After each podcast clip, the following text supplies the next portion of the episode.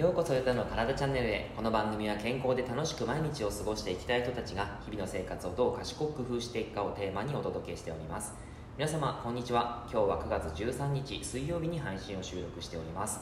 さて今日はですね僕がスレッズの方で投稿した内容がですね、まあ、反響が少しあったのでそれをシェアしていきたいなと思っているんですけども合成着色料についてお話をしていこうと思います。皆さん食品添加物っていうのは結構気をつけているよっていう方あのいると思うんですよね、えー、そんな中でもあのこれはより気をつけてますっていうのはあったりしますか？えーと、と僕はですね食品添加物というのはすごく必要なものには必要なのかなというふうには考えています。というのもやっぱ食品ロスっていうのは非常にこの全世界多いんですよね。えっ、ー、とまあ、やっぱり賞味期限っていうのがありますけどもそれが切れてしまったものに関しては結局捨ててしまう廃棄してしまうということになってしまって、えー、世の中もっとですね、あのたくさんの、えーと、飢餓に苦しむ子たちもいたりするので、まあ、そういうことも考えたりするとやっぱり保存量というのは非常、えー、必要なのかなというふうに思っています。まあ、ただそれ以外のですね、えーとまあ、今日お話しする合成着色料であったりとか、うんまあ、甘味料とかですね、あのまあ、甘味料も必要なものは必要なんですけどもあまりにもこう過剰に甘くしすぎるというのは良くないかなというふうに思いますしそれだけ体に影響が非常にあるわけなんですね。なので、えー、必要なものは必要で添加してほしいんだけども必要じゃないものはそんないらなくないっていうふうに思っている人間です。はい。そんな中でですね合成着色料っているの？っていうふうに思っているものですね。はいこれをお話ししていくんですが合成着色料は皆さんご存知かなと思いますがどういうものから作られるかというと石油から作られるんですね、えー、石油から合成着色料が使われ作られてそれがですね食品に入っているんですよ。嫌じゃないですかなんか。はい。えーまあ、これがですね、えーと、タール色素とか赤、青、黄色に番号がついているものがそうです。あとはまあ天然着色料というのもありますがカラメル色素とか口なし色素穴糖色素とかですね、え、そういったものがありますよね。で、えーと、合成着色料は何が良くないかっていうと発がん性が疑われているものがあるので避けた方が無難なんですね、えー、まあ、一応ですね天然天然のあの色素は安全かなというふうに思い思うんですけども、えー、意外とですねアレルギーの指摘がされてるんですよ。アレルギー性が指摘されていて、えー、アレルギーを持っている方であったりとかそれに反応してしまう方にはあんまり良くないものなんですね。だから、えー、色素というのはですねあんまりこう僕自身避けたいものだったりするんですよ。で、えー、どんなものに使われているかというと例えば普通にお弁当にも合成着色料が使われたりしていますしあとブレスケアとかあの梅干しとかえっ、ー、と何でしょうね。あの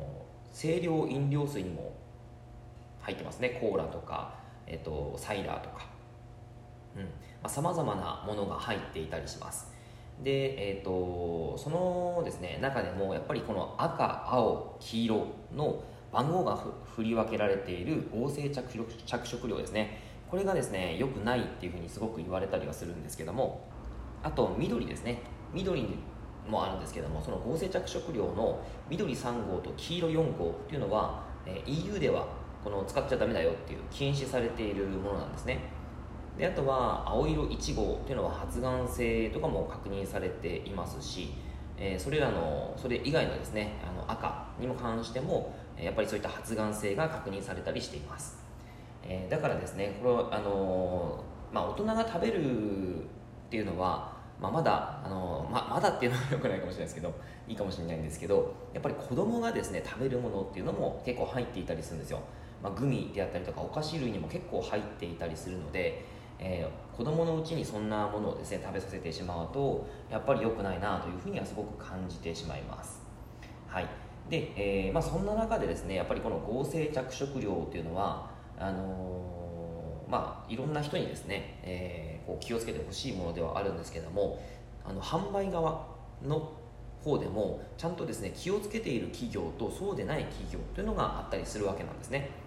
で、えー、ディズニーランド。皆さん多分大好きですよね。僕もあの最近全然行ってないので行きたいなと思うんですけどもディズニーランドとか C の方で、えっと、パーク内のお土産屋さんで、えー、オリエンタルランドが販売しているものっていうのは合成着色料はまず見かけないんですね。あのほぼ入っていないと思います。ただパークを一歩出るとディズニーストアっていうのがありますよね。そこで販売している、まあ、販売元がディズニーストアの場合はあの合成着色料が普通に入っています。はい。なので販売元がですね全然違うだけでかなり合成着色料のその入っている入ってないが分かれてしまうということで、えー、これはですねあの結構知らない人も多かったんじゃないかなと思ったんであのスレッズに投稿したんですね。そしたらやっぱり知らなかったですって方結構多くてですね、あの、びっくりされたんですけども、えーと、お土産を買うんだったらやっぱりパーク内の、えー、お土産屋さんで買うオリエンタルランドが販売しているものを買うかあとはですねパークの外に出たとしても、えー、っとちょっと名前を忘れちゃったんですけども、えー、オリエンタルランドが販売している、えー、お土産屋さんがあったりすると思います。はい、そういったものをですねしっかり取っていただくあの買って、えー、プレゼントとして送っていただくとあの相手のためにもすごくいいんじゃないかなと、はい、思います。やっぱりお土産買う時って難しいじゃないですか。こう僕もですね、えお土産買う時栄養学の勉強していると、あの成分表示をすごい見てしまいますね。これ何入ってんだろうって見てしまってであこれダメだなっていうふうに思ったりもすることが多いんですけれどもやっぱりですねその相手の健康状況ですね。相手の体の健康状況を考えてあげるとあのお土産を選ぶっていうのはすごい大切なのかなというふうに、えー、思います、はい、なのでまあできるだけですね添加物が少ないものであったりとかあとはまあそうですねあの例えばブドウ糖果糖液糖とかですね、えーまあ、そういうちょっと腸内環境にも影響を及ぼしてしまうものであったりとかそういったものをできできるだけ避けるということがやっぱりあの相手のためにはすごくいいんじゃないかなというふうに思い思っています。はい、ということでですね今日は合成着色料についてお話をしたんですけどもいかがでしょうか、えっとえー、成分表示ですね。いろいろとその日本の基準って、えー、結構甘いものもあったりするので、あのー、なかなかちょっとですね判断つきにくいものもあったりします、え、これ本当になんか何も入ってないって思いきや、えー、書いてあるものがですね意外とこう日本の表示基準からすると全然大丈夫な範囲だから書いてないものがあったりするんですね良くないものが入ってるけどっていうところで書いてあったりあのそういったものが売ってたりするので、まあ、そこら辺が非常に難しいんですけども、まあ、できるだけですね自分が必要としているものえーと、これいらないんじゃないかなっていうふうに思うものはなんか判断基準としてあった方がいいんじゃないかなと思います。まあ、それをですねしっかりと理解することによって、まあ、自分の体のことにもそうですし相手の体の中にもそうですし、まあ、そういったことをですね長期的な目線で、えー、守っていけるのかなというふうに思います、はい。まあ、世の中ですねあのまあ、そういう食品添加物を入れないと、えー、保存が効かないものであればすごくいいと思うんですが、えー、なんか売るためにですね販売するためにそういった着色料であったりとか、まあ、香料とかですね。あとは、まあ、甘味料とかそういったことをたくさん入れすぎてしまっているものもあったりするので、まあ、そこら辺はですねあの判断の基準なのかなというふうに思います。はい。というわけで、えー、何か参考になれば嬉しいです。内容は以上になります。内容がいいなって思えたらいいねマークやフォローをしていただけると励みになります。今日もラジオを聴いてくださってありがとうございました。では良い一日を。